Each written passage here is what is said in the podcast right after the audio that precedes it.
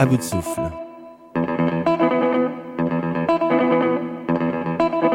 Une émission sur la pensée contemporaine. Nouvel entretien avec Bernard Stiegler, philosophe, directeur du développement culturel au Centre Pompidou et membre fondateur de l'association Ars Industrialis.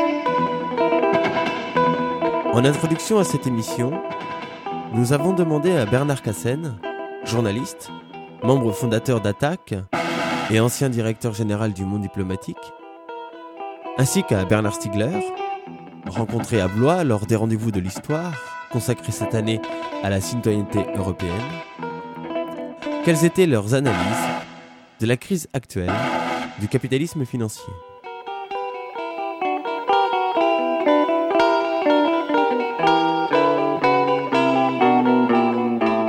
Nous poursuivrons l'entretien avec Bernard Stiegler en lui demandant s'il est possible qu'à moyen terme, l'art prenne le relais de la valeur or comme valeur étalon. Si la psychothérapie institutionnelle est pour lui un modèle d'institution fonctionnant en milieu associé. Et enfin, si une institution comme le Centre Pompidou est une institution thérapeutique, en ce qu'elle a en charge de cultiver la participation sensible de chacun, une telle approche de l'institution ne conduit-elle pas à sa dissolution telle que nous la connaissons aujourd'hui, pour laisser place à une association d'amateurs? C'est à partir de ces quelques questions posées au Café de la Gare de Blois que Bernard Stiegler a bien voulu revenir sur certains de ses ouvrages, tels que Constituer l'Europe, tome 1 et 2, Prendre soin de la jeunesse et des générations, De la misère symbolique, tome 1 et 2.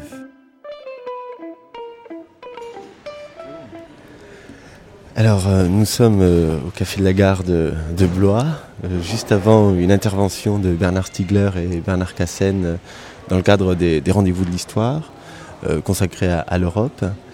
Et Bernard Cassen, bonjour. Bonjour. Bernard Stiegler, bonjour. Bonjour.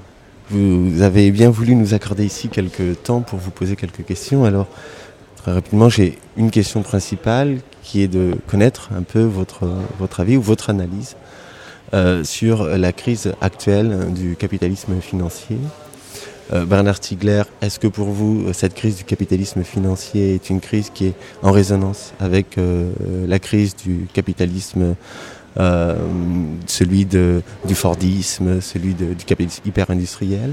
Et pour vous, Bernard Cassen, comment vous analysez cette crise du capitalisme financier? D'une certaine manière, y a-t-il deux capitalismes? Y a-t-il un capitalisme financier et puis un capitalisme réel? Peut-être Bernard Cassen en premier. Comme vous voulez. non, il n'y a bien sûr qu'un seul capitalisme. Euh, euh, les, très grandes entreprises industrielles, euh, comme General Motors, General Electric, il fut un temps où elles gagnaient beaucoup plus d'argent par la gestion de leur trésorerie que par leur activité industrielle ça forme, ça forme un tout. C'est une crise globale, à mon sens, du, capitalisme. Mais évidemment, euh, la dimension financière, la dimension industrielle ne sont pas les mêmes. Et depuis des décennies, trois ou quatre décennies, la, dimension financière a pris le pas sur la dimension industrielle. Et euh, cette, crise, en fin de compte, est le bilan de faillite des, théories libérales selon lesquels le marché, euh, les problèmes du marché se règlent par le marché, et c'est l'effondrement des valeurs, euh, je dirais, dominantes. Tout à l'heure dans mon intervention, je, ferai une comparaison entre euh, l'effondrement des, apparatchiks de l'Union soviétique au lendemain de, la chute de l'Union soviétique de l'URSS et, les fonctionnaires bruxellois qui, doivent être dans un état grave. Et j'ai vu dans le, dans le monde que dans un autre journal, je ne me souviens plus, que euh, des, psychologues s'étaient installés euh, à Wall Street pour soigner d'urgence les traders euh, qui, ne savent plus à quel sens se vouer. Et je pense qu'il y, a de quoi faire à Bruxelles. Il y a un public énorme de, fonctionnaires bruxellois qui baignent dans un bouillon de culture libérale qui leur paraît l'état de nature et qui sont totalement paniqués. Ils, entendent des mots comme nationalisation ou État qui les rendent malades. Euh, je, crois que c'est, euh, on, a, on, est, euh, on est dans une situation où tous les paramètres, tout, les, tout, le, tout le, le, paradigme libéral est, est, en faillite profonde. Bernard Stiegler bah, Moi, je pense qu'évidemment, c'est une crise du capitalisme dans son ensemble. Et je pense qu'on parle de crise systémique. Et par là, on entend crise du système bancaire. C'est une crise systémique du système capitaliste. Euh, en revanche, ce que je crois, c'est que moi, je distingue trois époques du capitalisme. Euh, une époque pré-industrielle, c'est le proto-capitalisme, généralement que l'on on apparente à ce que Weber a décrit, quoi, la naissance du, proto-capitaliste, celui qui invente les concepts de production et de consommation d'ailleurs. Hein.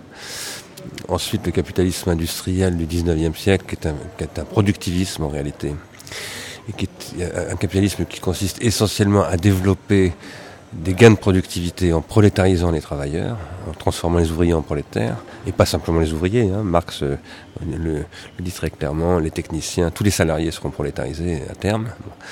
Euh, c'est ce qu'aujourd'hui nous vivons très clairement. Euh, mais il y a un, troisième âge du capitalisme, qui est le capitalisme consumériste. Qu'est-ce que c'est que le consumérisme euh, Qu'est-ce qu'il distingue du, productivisme? Le, capitalisme productiviste du 19e siècle, il produit pour la bourgeoisie. Pour la grande bourgeoisie, pour la moyenne bourgeoisie, pour la petite bourgeoisie. Mais les prolétaires n'ont pas du tout, euh, ils ne bénéficient pas de cette prospérité.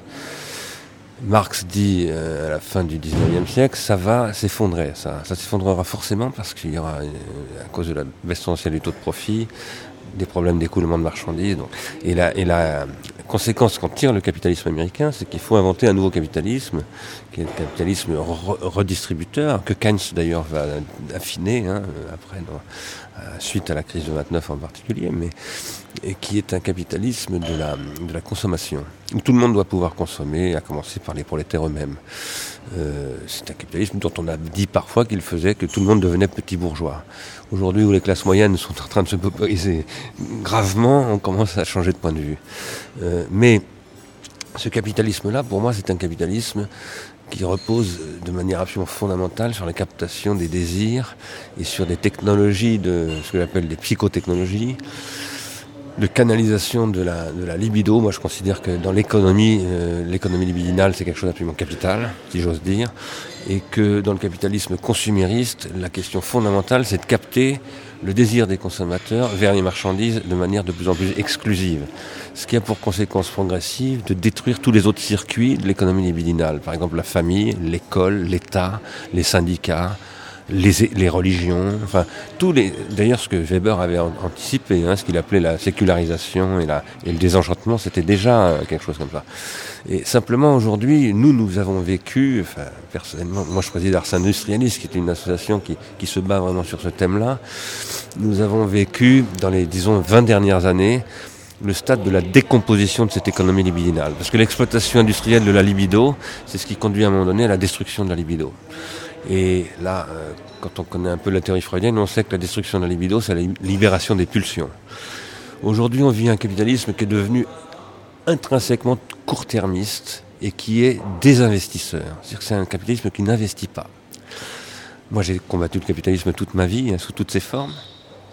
Mais je distingue un capitalisme d'investissement qui a des retombées sociales, euh, qui produit du, projet national, qui produit euh, de la sublimation, euh, qui par exemple, voyez le patronat par exemple du Nord-Pas-de-Calais, hein, le patronat chrétien du Nord-Pas-de-Calais, qui dit il faut éduquer les enfants des ouvriers, il faut, bien traiter nos ouvriers. C'est un capitalisme, appelons-le civilisé. Aujourd'hui, on est en train de voir un capitalisme mafieux, purement mafieux. Et quand je dis ça, c'est pas un jugement moral. La mafia c'est un milieu euh, asocial où il n'y a plus, absolument que des rapports de force. Il n'y a aucune vergogne, aucun investissement dans quoi que ce soit. C'est la peur qui fait fonctionner les, gens entre eux, la peur ou l'argent. Euh, mais, disons les, instincts primaires, les, comportements pulsionnaires. Quand on voit euh, se développer la, crise financière actuelle, moi je m'enorgueillis d'avoir largement annoncé. J'avais fait une, conférence euh, qui s'appelait l'investissement durable contre le désinvestissement. Ça fait des années qu'avec Arsène Industrialis, nous disons que le capitalisme n'investit plus du tout. Il y a encore des gens qui voudraient investir du côté, dans le capitalisme, mais qui n'investissent plus. C'est un capitalisme pulsionnel archi court-termiste. Et moi, je considère très important d'articuler la psychologie et, l'économie politique parce que euh, quand vous êtes un, trader, par exemple, un golden boy euh, du genre de, ce type de Wall Street qui sont en train de se faire soigner, là, bon, il y a longtemps qu'on devrait les soigner, qu'on aurait dû commencer à les soigner. Ou quand vous êtes un consommateur pathologique, et aujourd'hui, on sait que les, consommateurs sont très très nombreux à être pathologiques. D'ailleurs, euh, je pense qu'on l'est un peu tous maintenant, hein, parce que la, consommation est devenue une espèce de, processus de compensation de la frustration psychique et sociale engendrée par ce développement du, populisme industriel hein, que développe euh, TF1 avec le temps de cerveau disponible et tant d'autres dispositifs d'aliénation mentale, parce qu'on est dans l'aliénation mentale. Hein. D'ailleurs, il est extrêmement frappant de voir à quel point les gens qui sont censés résoudre cette crise, qui sont aux manettes, comme on dit, sont des aliénés mentaux. C'est-à-dire qu'ils ont les comportements les plus débiles qu'on pouvait imaginer. Et on se demande comment ils ont pu se retrouver à la, position qu'ils occupent. Mais en réalité, quand je dis qu'ils sont des aliénés mentaux, nous sommes dans un processus global d'aliénation mentale. Eh bien, le, le court-termisme pathologique du consommateur et le court-termisme pathologique du spéculateur, c'est le même processus. Et c'est pour ça que je parle d'une crise systémique totale, intégrale. C'est pas la crise systémique du système financier. Que les, les, la titrisation et tous ces mécanismes, la mathématisation de la finance, etc., aient été rendus possibles, c'est parce que le capitalisme devenait pulsionnel que ça a été rendu possible. C'est pas parce que ça s'est développé que le capitalisme est devenu plus pulsionnel. Voilà. Parce que c'était inscrit dans la règle du consumérisme que dès, moi j'ai beaucoup travaillé sur, avec André Gors, enfin, en m'appuyant sur la travaux d'André Gors, sur la figure de, de Edward Bernays, hein, qui était le neveu de Freud, qui dès 1917 parlait de l'exploitation de l'inconscient pour pouvoir euh, euh, contrôler et manipuler les comportements des consommateurs américains.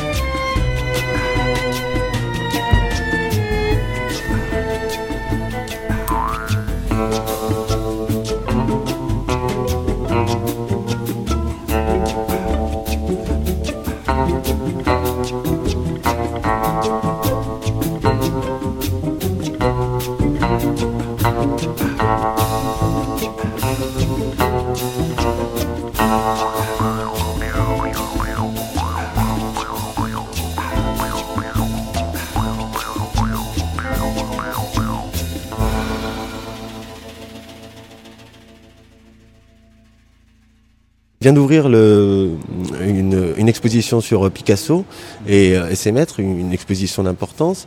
Et la valeur de l'art contemporain ne cesse d'augmenter. Et je m'interrogeais sur est-ce que la valeur art pourrait remplacer la valeur or d'une certaine manière, est-ce que l'art n'est pas en train de prendre, dans ces logiques de capitalisation et de, finance, une place qu'avait l'or? Et euh, c'est aussi un travail par rapport à la question de la désublimation, euh, genre de choses. Je ne sais pas si. Euh, je crois que c'est une très bonne question parce que je pense qu'il y a toujours besoin d'un étalon, d'une valeur étalon, et, cette valeur étalon, elle est toujours hors circuit d'une certaine manière. Elle, est mise sur un autre plan. Il est évident il est évident que l'art est sur un autre plan que la stricte économie. Pourquoi est-ce qu'il est sur un autre plan Parce qu'en principe, une œuvre d'art n'a pas de valeur calculable. On ne peut pas réduire une œuvre d'art à son prix. Euh, en aucun cas, le prix ne peut rendre compte de, de ce dont il s'agit dans une œuvre d'art. Le paradoxe est évidemment, malgré ça, toutes les œuvres ont un prix, puisque tout a un prix dans une société marchande. Donc tout se négocie selon l'offre de, la, loi de l'offre et de la demande.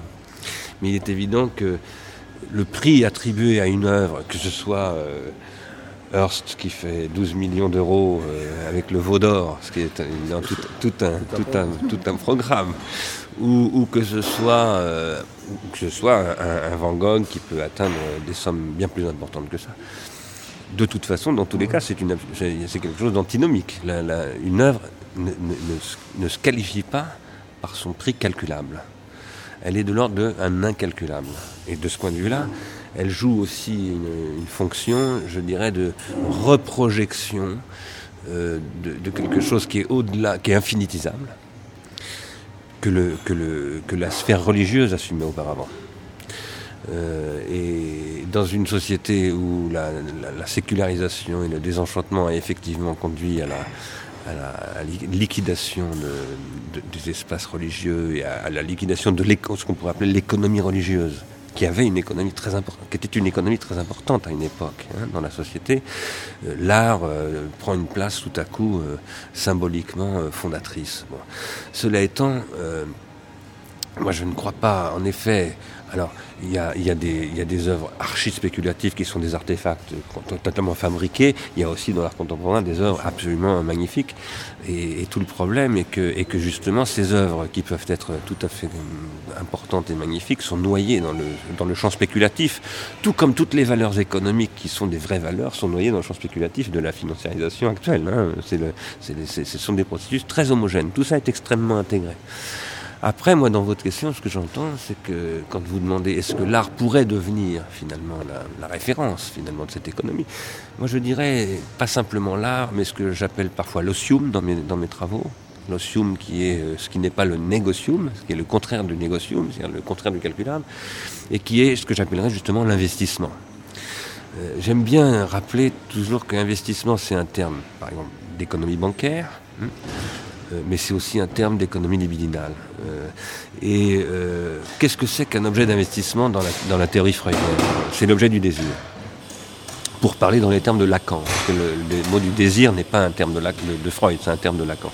Et qu'est-ce que c'est que l'objet du désir, au sens de Lacan? L'œuvre d'art est le paradigme même de, l'objet du désir. Parce que c'est un objet qui est structurellement, pour celui dont il est l'objet, hein, pas en soi, mais pour celui dont il est l'objet, il est infini. Si vous désirez un être, au sens de, je dis bien que vous le désirez, non pas que vous le convoitez pulsionnellement, ce qui n'est pas du tout la même chose. Le désirer, ça veut dire en faire un être incomparable, qui, personne n'a d'équivalent. S'il est incomparable, il est, donc, il, est donc incalculable. Et s'il est incalculable, il devient infini. Infini au sens où jamais vous ne trouverez un algorithme pour, pour savoir combien il vaut, et, jamais vous ne pourrez aller l'échanger sur un, marché de... Sur une, c'est pas une marchandise, il n'est pas marchandisable. Aujourd'hui, je pense que par rapport à la, catastrophe économique dans laquelle nous sommes, car c'est une catastrophe économique qui va faire beaucoup de victimes, et malheureusement pas des traders, il y en aura peut-être ça, mais des, dizaines de millions de victimes. C'est évident que cette crise va se payer très fort.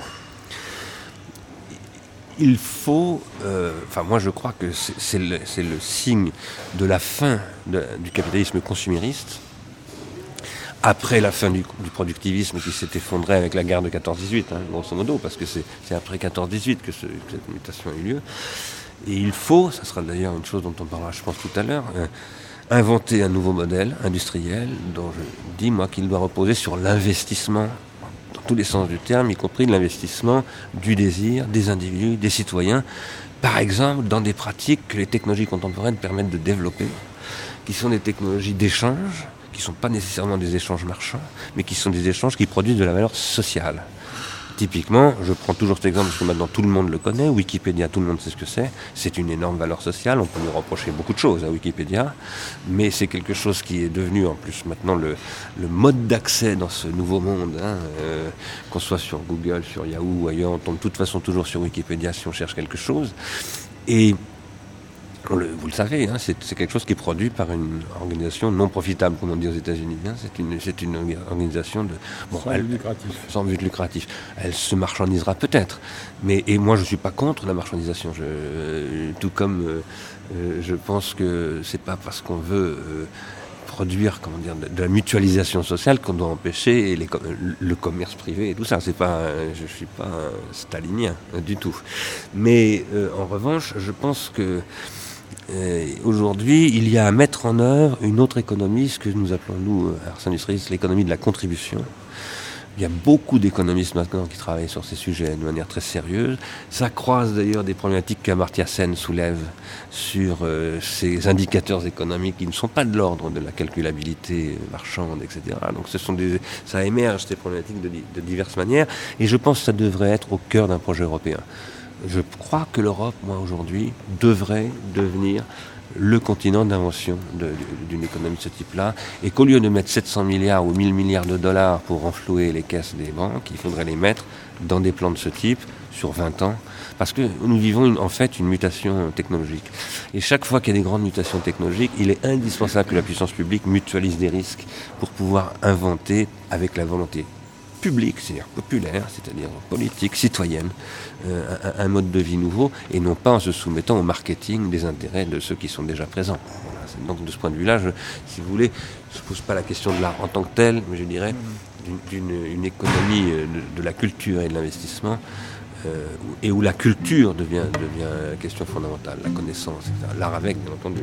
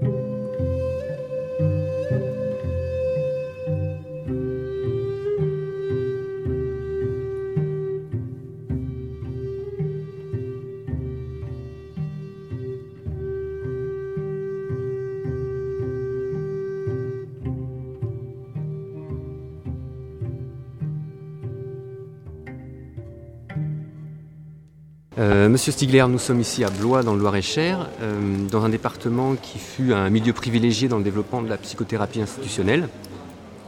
À quelques kilomètres, d'ailleurs, se trouve la clinique de la Chênée et celle de la Borne, dont le fondateur Jean Houry est l'un des pères et théoriciens du, du mouvement institutionnel. Dans vos derniers ouvrages, certaines notions ont pris une importance croissante, celle de milieu associé, milieu dissocié, celle de soins, de thérapeutique, notions qui résonnent fortement avec les enjeux justement de la psychothérapie institutionnelle. Donc je voudrais juste jeter un pont euh, entre votre œuvre et, cette pensée-là. Pour les auditeurs, euh, dans, votre, dans votre pensée, un milieu associé est un milieu symbolique qui permet la constitution de l'expression et l'expression de singularité. Et vous citez souvent euh, en exemple la langue, où une interlocution ne peut avoir lieu qu'à partir du moment où celui qui écoute peut à son tour parler, où il n'est pas passif, un milieu où chacun s'individue par la langue en même temps qu'il individue la langue. Les milieux euh, dissociés sont, toujours selon vous Bernard Stiegler, des milieux symboliques industriellement désorganisés, c'est-à-dire désocialisés et désymbolisés. Les sociétés industrielles dans lesquelles nous vivons se caractérisent par le déchargement des existences, qui sont en cela de moins en moins sociales, puisque pour vous, le social signifie justement le fait d'être associé. Ce déchargement des existences, c'est ce qui, résulte du fait que l'économie de service, qui est l'organisation généralisée de la dissociation, nous a lentement mais sûrement habitués à ne plus être responsables de nos façons de vivre. On prend en charge l'organisation de nos vacances, le soin porté à nos parents vieillissants, l'éducation de nos enfants, la confection de nos, repas, etc. Et sur ce point, je renvoie les auditeurs à euh, votre ouvrage La télécratie contre la démocratie. Revenons à la psychothérapie institutionnelle, qui consiste justement en la création d'un milieu associé, qu'on appelle l'institution. L'institution regroupe non seulement l'environnement matériel et humain, mais aussi tous les agencements qui permettent le fonctionnement thérapeutique de sa vie quotidienne, donc les ateliers, les réunions de parole, l'organisation de la polyvalence des acteurs et des changements de fonction, les événements fédérateurs, etc.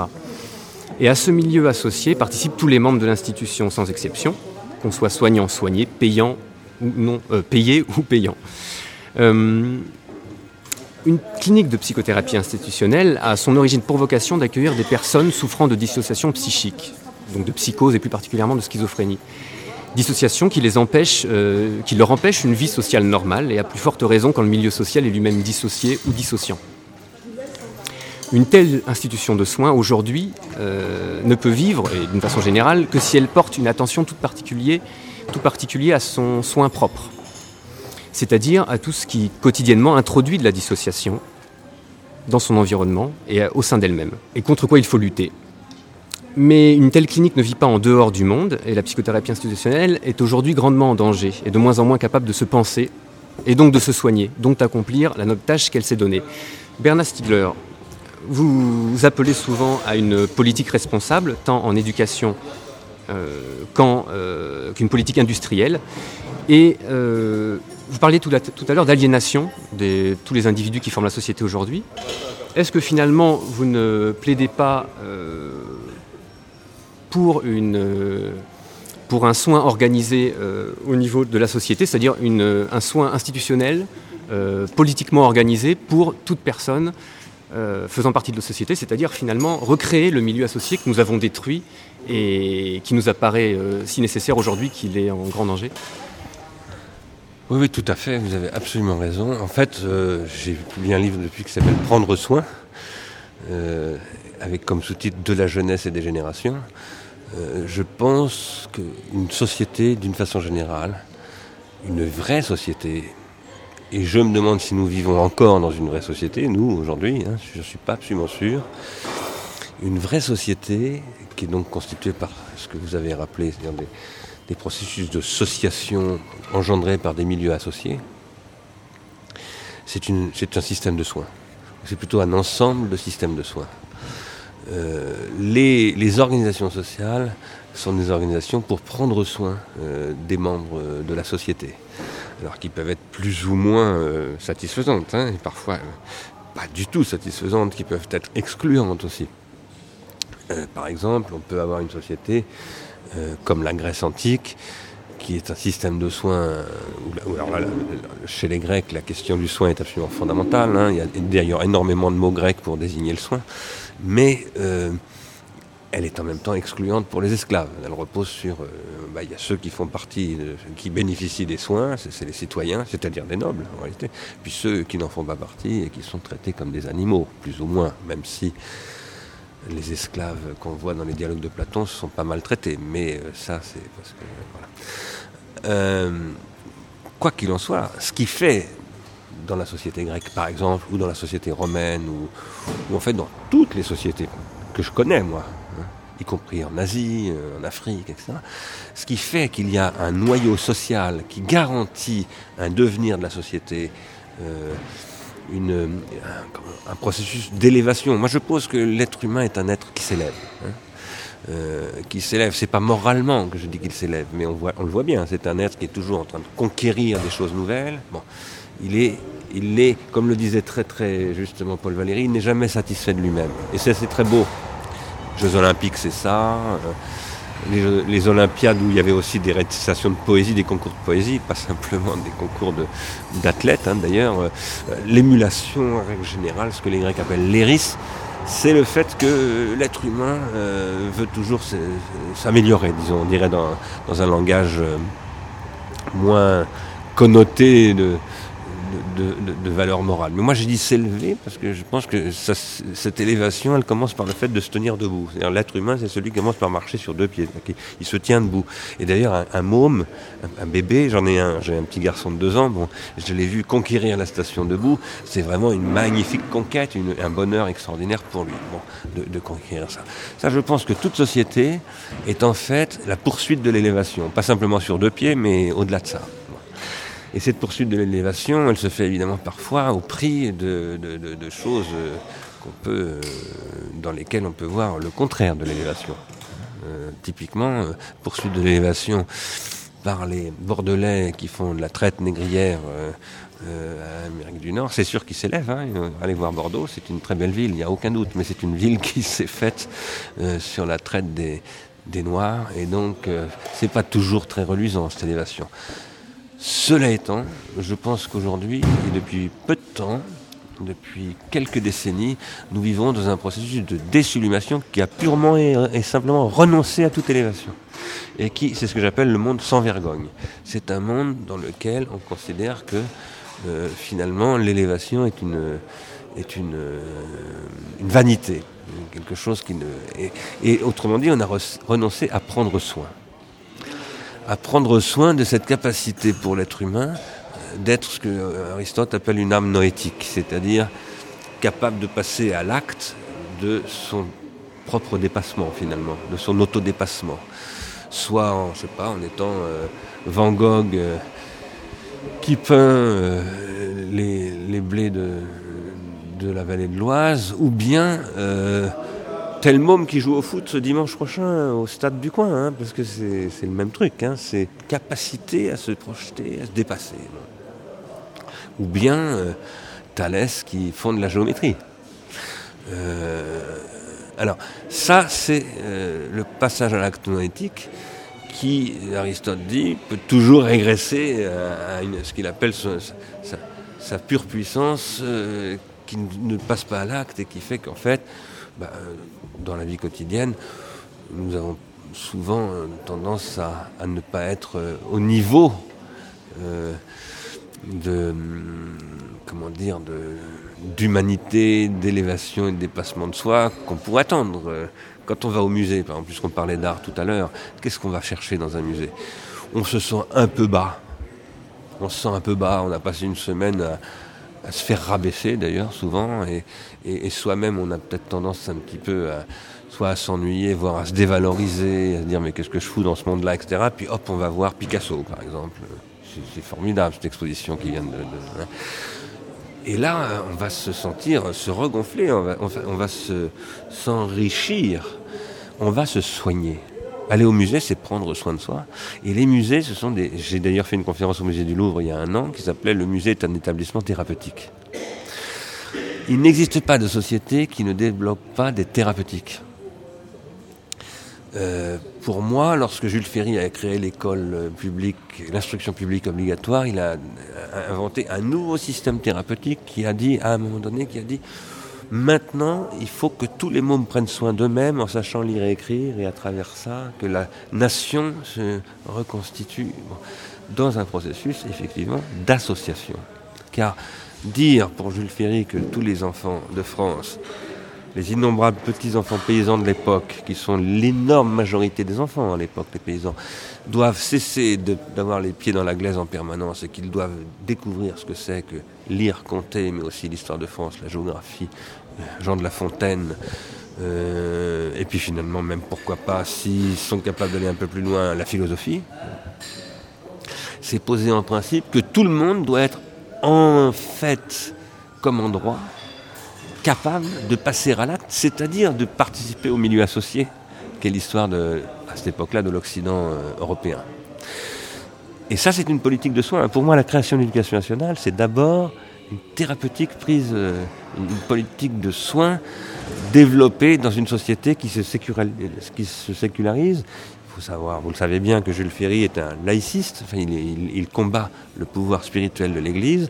Il considère qu'il est temps que la. Il ne condamne pas l'Église à proprement parler, c'est pas du tout ça, la question, mais il, est temps que la société euh, se, fonde bah, sur l'héritage des Lumières, tout simplement. Hein. Et donc il va développer, pour moi, un, établissement thérapeutique, ce que j'appelle une institution de programme, qui est un établissement qui va prendre soin des âmes. Hein, qui va, autrement, alors qu'est-ce que c'est que le soin qu'on va prendre des âmes ici? C'est qu'on va former leur attention comme capacité à se concentrer sur euh, accéder à une réflexivité, c'est-à-dire un, fonctionnement critique de leur, de leur capacité, euh, de la capacité des, des, individus, des citoyens, et finalement l'enrichissement de la société par, par, l'inventivité des citoyens. Tout ça va d'ailleurs mettre en, œuvre une méritocratie, hein, qui va, au même moment, il crée l'école pratique des hautes études, il crée tout un ensemble de dispositifs il existait déjà le Collège de France et un certain nombre de choses qui remontent là alors bien avant, hein, à la royauté. Et, mais tout ça, ce sont des systèmes qui vont permettre de prendre soin, euh, de, soigner. Le... Quand je dis de soigner, qu'est-ce que ça veut dire soigner? Ça veut dire qu'on est tous pathologiques. Euh, et, que cette pathologie, d'ailleurs, c'est une bonne chose, parce que pathéine, ça veut dire sentir. Donc euh, la pathologie, au départ, n'est pas, pas une, mauvaise chose. En soi, la pathologie, c'est la sensibilité. Mais la sensibilité, vous le savez bien, peut être, euh, euh, peut être excessive, si je puis dire, ou peut être souffrante, peut, devenir pathologique cette fois-ci au sens négatif, si elle n'est pas capable, euh, bah, pour reprendre un terme de Aristote, de se noétiser, c'est-à-dire de, de, se sublimer spirituellement. Et donc, il faut que se développent des, techniques de soins euh, qui vont euh, qui sont se traduire par des institutions, mais aussi par des médecines, par des pratiques thérapeutiques au sens, au sens où, par exemple, la psychanalyse est une thérapeutique, au sens où la psychothérapie est une thérapeutique, par des médicaments. Euh, alors justement, Bernard Stiegler, euh, donc la psychiatrie institutionnelle, par exemple, est construite et développée à un moment donné par des gens qui sont, qui sont moins malades que les gens qui veulent soigner et qui prennent la décision euh, politique d'engagement de leur permettre une vie, de, de les aider à vivre finalement et d'en prendre soin. Euh, mais finalement, aujourd'hui, est-ce que euh, cette dégradation du milieu psychique que vous décrivez n'empêche pas euh, finalement aux responsables politiques de prendre une telle décision. Est-ce que nous ne sommes pas bornés aux symptômes catastrophiques tels que la crise financière qu'on voit aujourd'hui? Est-ce que nous sommes voués à, aller encore plus loin dans la catastrophe jusqu'à ce que nous soyons obligés de prendre soin les uns des autres?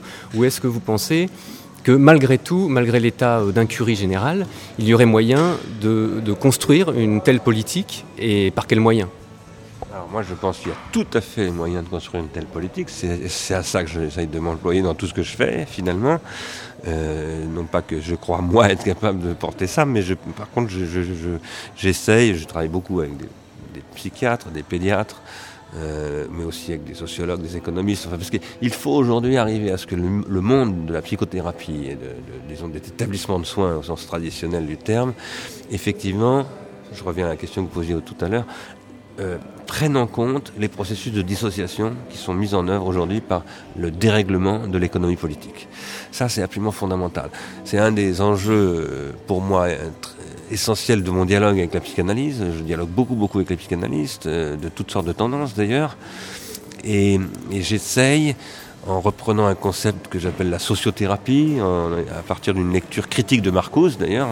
J'essaie de montrer que Marcuse s'est trompé dans sa lecture de Freud, mais en même temps il a posé un problème très important qui était comment ce qu'il appelle le principe de rendement, c'est-à-dire le principe de réalité euh, exploité par le capitalisme industriel, euh, produit une, une, sociopathologie et pas simplement une psychopathologie face à quoi il faut développer une sociothérapie, non pas simplement une psychothérapie. J'essaye, moi, avec, avec les milieux euh, hospitaliers, je suis venu d'ailleurs dans cette région plusieurs fois à rencontrer des infirmiers psychiatriques, etc. J'essaye de, de, réagencer ces mondes-là. Et je pense que pour le faire, il faut repolitiser la psychiatrie, la psychopathologie, etc. Mais il faut aussi relibidinaliser l'économie et, la, politique. Euh, quelque chose s'est passé euh, après 68 dans ce qu'on a appelé le post-structuralisme, auquel j'appartiens d'une certaine manière. Hein. Moi, j'ai été formé par Derrida, j'ai été élevé, euh, enfin, j'ai développé mes, mes, propres travaux, beaucoup dans le sillage de Foucault, de Deleuze, de tous ces gens-là, de Lyotard. Euh, il a été, à l'époque, après 68, d'assez bon ton chez les, chez post-structuralistes, qui était la, grande, ce qu'on appelle la French Theory, hein, une grande, grande pensée euh, française de la fin du XXe siècle, il était de bon ton de se moquer un peu de Marcuse et, de ce projet euh, qui consistait à, à, essayer de penser en termes de sociothérapie. Euh, il y, avait de bonnes raisons à ça, parce que quand on regarde Marcuse de près, il y a des vrais problèmes. Pour moi, hein, j'ai écrit un petit livre là-dessus où j'essaye de montrer que la lecture Marcus, que Marcus propose de Freud est une, lecture euh, euh, en fait pas vraiment satisfaisante. Mais en même temps, il y avait quand même des intuitions absolument extraordinaires. par exemple, dans Héros et civilisation, en 1954, Marcus voit déjà que la télévision va engendrer un processus de, désublimation euh, majeur et, ce que j'appelle, ce que vous appeliez tout à l'heure, de, la dissociation. Il n'appelle pas ça comme ça, mais c'est ce qu'il analyse. Alors, ce que j'essaye de faire moi aujourd'hui, c'est d'une part de dialoguer, parce que la clinique m'intéresse énormément, que ce soit de la clinique euh, psychothérapique ou, de la clinique politique, si je puis dire. J'aime bien parler avec les, militants, avec, qui eux font de la, ou avec les travailleurs sociaux, qui, voient de la clinique. J'ai une amie, par exemple, qui, travaille, qui est gardienne d'immeubles dans une cité HLM. Euh, je communique beaucoup avec elle. Elle me, renseigne un peu sur toute cette souffrance terrible qu'il y a, parce qu'elle est vraiment terrible, qu'il y a dans, ce qu'on appelle aujourd'hui les quartiers sensibles désignation d'ailleurs euh, euh, ridicule, je trouve. Mais ce, que je veux dire, c'est que je crois qu'il faut se battre à la fois avec les gens qui sont dans la clinique et qui ont des compétences très particulières, très spécifiques. Et par exemple, il faut absolument creuser théoriquement et pratiquement euh, ce que ça veut dire, le fait que les psychothérapeutes que je rencontre, et je pense que c'est pareil pour vous si vous en rencontrez, disent la névrose, c'est plus notre sujet. Notre vrai sujet, c'est la psychose. Qu'est-ce que ça veut dire, quand on est psychanalyste, de dire quelque chose comme ça? C'est énorme. Et, ça, ça mériterait vraiment un travail épistémologique, mais aussi politique, psychothérapeutique, bien entendu, théorique. Euh, euh, très très très approfondi et qui, qui, se mène un peu d'ailleurs, mais à mon avis pas de manière suffisamment euh, résolue. Mais par ailleurs, il est indispensable de politiser ces questions. Et, quand je dis de le politiser, c'est d'en faire l'économie politique. Comme, on comme je disais tout à l'heure de Marcuse, est résulté une espèce de dévalorisation de la critique de l'aliénation, de, de l'effondrement du marxisme, et, et résulté aussi une critique de l'économie politique, c'est-à-dire de, l'économisme. Euh, alors on a dit la politique c'est pas la même chose que l'économie. Par exemple tout le courant qui vient de la rente, etc. En France, Claude Lefort et tous ces gens-là disent il faut séparer la question de la démocratie de la question de l'économie. C'est une catastrophe ce discours. C'est une catastrophe. Parce que euh, à quoi ça a servi cette séparation À développer une social-démocratie bien contente d'elle-même, qui vous dit je gère le politique et puis laissons le, marché s'occuper de l'économie. Ça donne ce qu'on appelle la société de marché, où en fait il n'y a plus de politique, tout simplement. Il n'y a plus aucun espace pour la politique. En réalité, euh, de ce point de vue-là, je pense qu'il faut revenir pas, moi je ne suis plus un marxiste, je suis un lecteur de Marx. Quand je dis que je suis plus un marxiste, je veux dire par là que ce qu'on appelle le marxisme a été pour moi une grande catastrophe euh, euh, intellectuelle et politique. Par contre, je pense que dans Marx, et en particulier dans, la, critique de l'économie politique qui consiste à, montrer le caractère absolument indissociable des problèmes de droit et des problèmes d'économie, parce que c'est ça la réalité, euh, il y a quelque chose d'essentiel à quoi il faut revenir. Il faut y revenir au sens où je pense que, pour revenir à la question de tout à l'heure sur la, crise qu'on est en train de vivre, qui n'est pas du tout une crise comme les autres, hein, c'est une crise d'ampleur séculaire, c'est une crise du niveau d'un siècle qui se joue en ce moment, hein. c'est évident. Euh, il est indispensable de poser les problèmes en termes de système de soins. Il faut reconstituer une économie politique du soin. Euh, et euh, une sociothérapie. Il faut inventer un nouveau système pour prendre soin les uns des autres. Et pour dépasser tout le discours de Foucault sur la biopolitique, d'ailleurs. Hein. parce que. Foucault, c'est très fort. Moi, je lis énormément Foucault. Mais il y a eu aussi, là, avec Foucault, une espèce de. quand même, de, prix à payer parfois lourd qui consistait à dire, de toute façon, les systèmes de soins, ça n'est que de la biopolitique. Et la biopolitique, ça n'est que ce que Sloterdijk appellerait la domestication de l'être. Hein. Euh, je ne crois pas. Euh, et d'ailleurs, la, fin du travail de Foucault, euh, qui est mort à 58 ans, donc très prématurément, et je pense s'il avait vécu 20 ans de plus, ce serait devenu son œuvre majeure, à mon avis, c'était de dire je vais me remettre à travailler sur les systèmes de soins. non plus sur la biopolitique, mais ce qu'on pourrait appeler sur bah, ce qu'il appelait le souci de soi, c'est-à-dire la cura animi, comme, disait, comme on disait chez les Romains, ce que disait aussi penseur tchèque, philosophe tchèque dont j'ai perdu le nom, bon, peu importe. Patochka, Jan Patochka. Euh, aujourd'hui, euh, il faut reconstituer de l'économie libidinale. Et cette économie libidinale, elle passe par l'invention de systèmes de soins. et les systèmes de soins, il ne s'agit pas de dire que l'État, comme Ceausescu ou je sais quoi, doit s'occuper de la vie de tout, de tout le monde. Non, c'est pas du tout ça que je veux dire. Et ce que je veux dire, en revanche, c'est qu'il faut réélaborer euh, une thérapeutique, euh, parce que la politique c'est d'abord de la thérapeutique, la loi c'est une thérapeutique.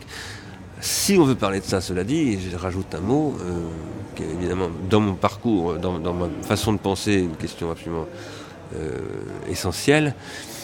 Pour pouvoir faire de la thérapeutique, il faut faire de la pharmacologie. C'est-à-dire que si l'homme est un être thérapeutique qui a besoin de prendre soin de lui-même, c'est parce qu'il est pharmacologique d'abord, c'est-à-dire qu'il est technique. Et toutes les choses techniques sont des pharmacas. Ce que les Grecs appelaient des pharmacas. C'est-à-dire des choses qui sont à la fois des remèdes et des poisons. On le sait bien que l'automobile est un remède contre, contre la difficulté à se déplacer. ça permet de résoudre plein de problèmes. L'ambulance, par exemple, ça, ça, permet de soigner des gens, euh, d'aller très vite pour les emmener à l'hôpital, etc. Et puis, euh, quand j'ai besoin d'aller bosser, il n'y a pas de boulot chez moi, il y en a à 50 km, grâce à ma voiture, je vais pouvoir aller travailler, parce qu'il n'y a pas de ligne de chemin de fer, il ne peut pas y avoir des chemins de fer partout, bon, etc.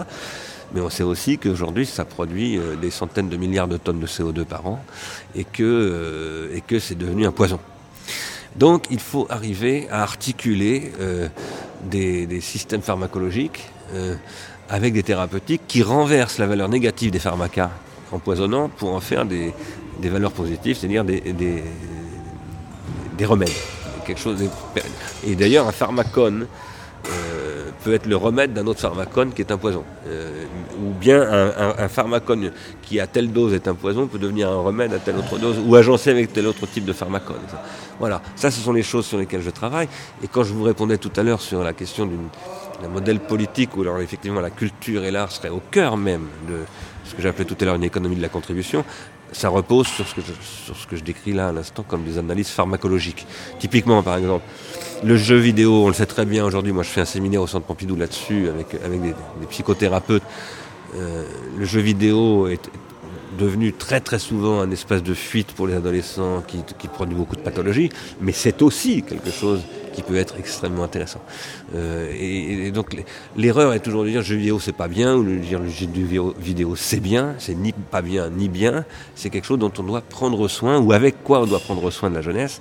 Et, ça, aujourd'hui, c'est ce à quoi les politiques ont absolument, totalement renoncé. Parce qu'ils disent c'est le marché qui doit s'en occuper. Alors le marché ne prend jamais soin. Le marché veut faire de l'argent. Un point, c'est tout. Il n'est ni d'ailleurs un poison, ni un remède. il est une logique. C'est la logique du profit. Il trouve que la logique du profit, souvent, produit du poison. Mais pas toujours, hein, parce qu'elle peut être aussi, dans une logique de profit, il peut y avoir des retombées positives. Il a, pour moi, le capitalisme, d'une façon générale, et, le marché ne, sont pas en soi euh, mauvais. C'est pas, euh, ce qui est très mauvais, c'est de ne pas les réguler. Je voulais revenir sur, euh, si on a le temps, je sais pas, sur Foucault, parce que il, a écrit, bon, à une époque particulière, une époque très politisée. Tout à l'heure, vous parlez de repolitiser, qui a été les années 70. Et euh, l'œuvre de Michel Foucault sur euh, cette question de la biopolitique et la domestication de l'être a provoqué euh, une méfiance vis-à-vis de l'État. Et tout à l'heure, vous parlez d'institutions thérapeutiques, par exemple, que serait, que serait le musée, ou d'institutions thérapeutiques, thérapeutiques que pourrait être aussi l'école. Du coup, aujourd'hui, par exemple, nous sommes dans une situation très ambivalente, c'est-à-dire qu'à la fois nous demandons des retours de services publics, tout en sachant que ce n'est pas tout à fait les mêmes types de services publics qu'on voudrait voir revenir, euh, ceux qui ont été critiqués justement d'une certaine manière par Michel Foucault. Euh, ça voudrait dire que ces institutions thérapeutiques, si elles doivent arriver, comme le musée, ce serait dans, dans le cadre d'une qui offrirait une participation aux sensibles. Et donc, on aurait il y aurait là une dissolution de l'État, au sens euh, d'une institution avec une hiérarchie et puis qui, euh, euh, qui maîtrise en définitive ce qu'elle donne et ce qu'elle montre. Il se créerait une dissolution de, de, de, finalement de l'institution étatique dans ces institutions thérapeutiques, puisqu'on serait dans une économie de l'amateur et de la participation au symbolique. Je vais vous répondre sur ce point, mais avant je, vais dire un mot sur ce que vous disiez à propos de Foucault. Moi, je suis un lecteur euh, passionné de Foucault. Euh, mais depuis quelques mois, je pense qu'il faut faire attention dans la lecture de Foucault, euh, parce que Foucault a fait tout un travail de critique du pouvoir, et en l'occurrence du pouvoir d'État, essentiellement, des institutions d'État, qui a été, je crois, après coup, c'est un point de vue que ce que je vous dis là, que je n'ai pas depuis tellement longtemps. Ça m'est apparu surtout au cours des douze derniers mois en retravaillant sur des textes que j'avais déjà lus, mais que j'avais pas relus depuis très longtemps, comme Surveiller et punir, par exemple, que je n'avais pas lu depuis les années 70, ou, en, lisant des textes que je n'avais jamais lus, parce qu'il y a beaucoup de textes de Foucault que j'ai toujours pas lus, je me suis aperçu qu'il y avait un problème. C'est que Foucault ne dit rien du marché, ne dit rien du marketing, et ne dit absolument rien de la pathologie incroyable qu'engendre le marketing dès son époque. Hein. Et, la critique qu'il fait du pouvoir est très unilatérale, c'est-à-dire que c'est une critique du pouvoir de l'État, mais. Il n'y a pas de critique du pouvoir de ce que j'appelle par exemple le psychopouvoir ou les psychotechnologies, et qui sont bien plus du côté des, acteurs du marketing que du côté de l'État. Cela étant, je suis bien d'accord avec vous. Euh, alors, moi, je, plaide pour la, la reconstitution de ce que j'appelle une nouvelle puissance publique. Enfin, quand j'ai dis je, c'est pas moi simplement, c'est Ars Industrialis. Mais cette nouvelle puissance publique, ce n'est en aucun cas une restauration de la figure de l'État. Quand je dis que ça n'est en aucun cas une restauration de la figure de l'État, ça ne veut pas dire que c'est une liquidation de l'État non plus. Je ne suis pas anarchiste du tout. Je l'ai jamais été d'ailleurs. Euh, je pense qu'il faut des, puissances publiques, y compris d'État. Par exemple, je vois mal comment une police pourrait exister sans État. Parce que quand il y a une police sans État, ça s'appelle l'Irak, avec des milices privées payés pour massacrer les gens. Donc je veux de l'État pour que les flics soient des gens qui sont là euh, rémunérés par des citoyens avec des objectifs fixés par les citoyens plutôt que des compagnies privées qui vivent au nombre de d'Irakiens tués parce que dans ce cas-là ça engendre bah, tout ce qu'on a vu. Hein. Donc euh, je, ne suis pas un adversaire de l'État.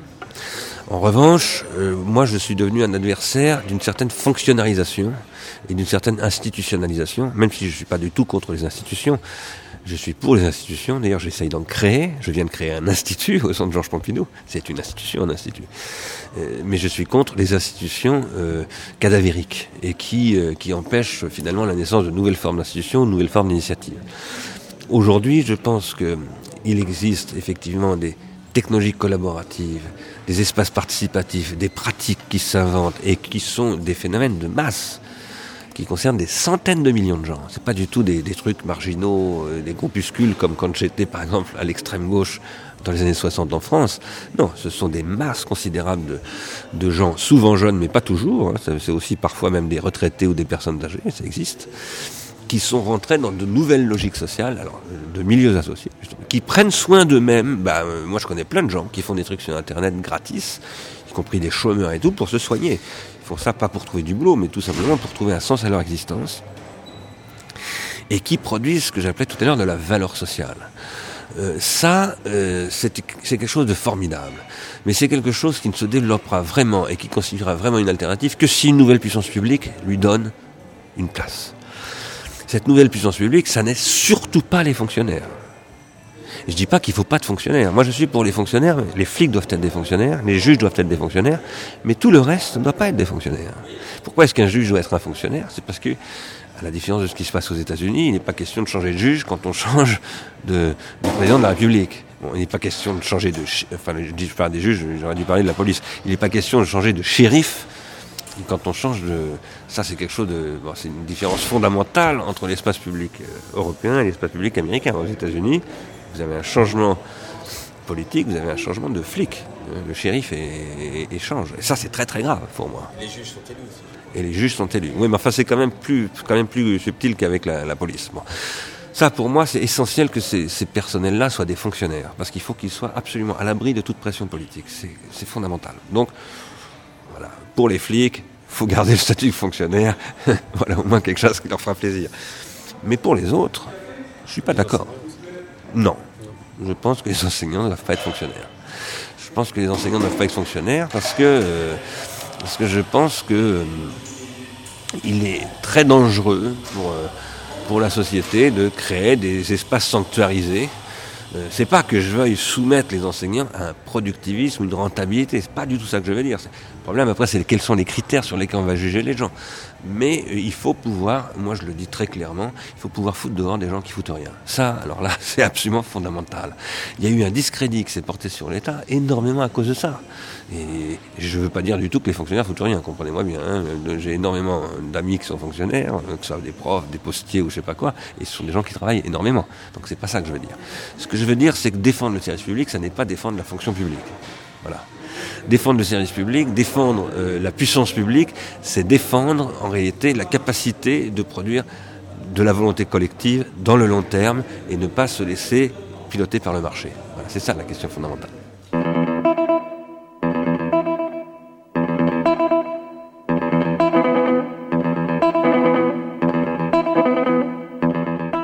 Merci Bernard Stiegler. on va devoir euh, se quitter puisque vous devez rejoindre les rendez-vous de l'histoire. Un mot, euh, vous venez récemment d'être accrédité pour diriger des recherches. Euh, en, trois mots, l'axe de, votre direction de recherche si c'est possible, en trois mots. Ça, c'est un vaste sujet. Je développe, euh, je développe deux choses, ce que j'appelle l'organologie générale et la pharmacologie générale. Donc, je développe une théorie depuis quelques années maintenant qui consiste à essayer de penser les relations de manière méthodique. C'est aussi une méthode de collaboration transdisciplinaire euh, entre les organes, au sens des, organes, euh, du le cerveau, le foie, la main, enfin les organes vivants, les organes artificiels, euh, donc les techniques, les fameux pharmacas, et les organisations sociales qui produisent la thérapeutique. donc ça, c'est ce que j'appelle l'organologie générale. Et comme je le disais tout à l'heure, dans l'organologie générale, il faut s'attacher à comprendre précisément les caractères toxiques ou bénéfiques des pharmacas. Donc une des branche, la principale branche de l'organisation générale pour moi, c'est la pharmacologie générale, qui elle permet de proposer à la société des, scénarios de, développement thérapeutique à partir de cette pharmacologie. Et c'est avec quelle université que vous travaillez? Pour le moment, je travaille surtout avec des universités étrangères. Je vais enseigner euh, à Londres euh, l'année prochaine. Euh, j'ai aussi des collaborations. Ce matin, j'étais avec l'Institut Télécom, qui est le regroupement de toutes les écoles de télécom. Mais, et puis j'enseigne à l'Université de Compiègne, hein, par ailleurs. Merci bien Bernard Stiegler. Merci, merci. C'était l'émission À bout de souffle avec Bernard Stiegler et Bernard Cassen. À bout de souffle sur internet, audioblog.arteradio.com slash a-bout-de-souffle.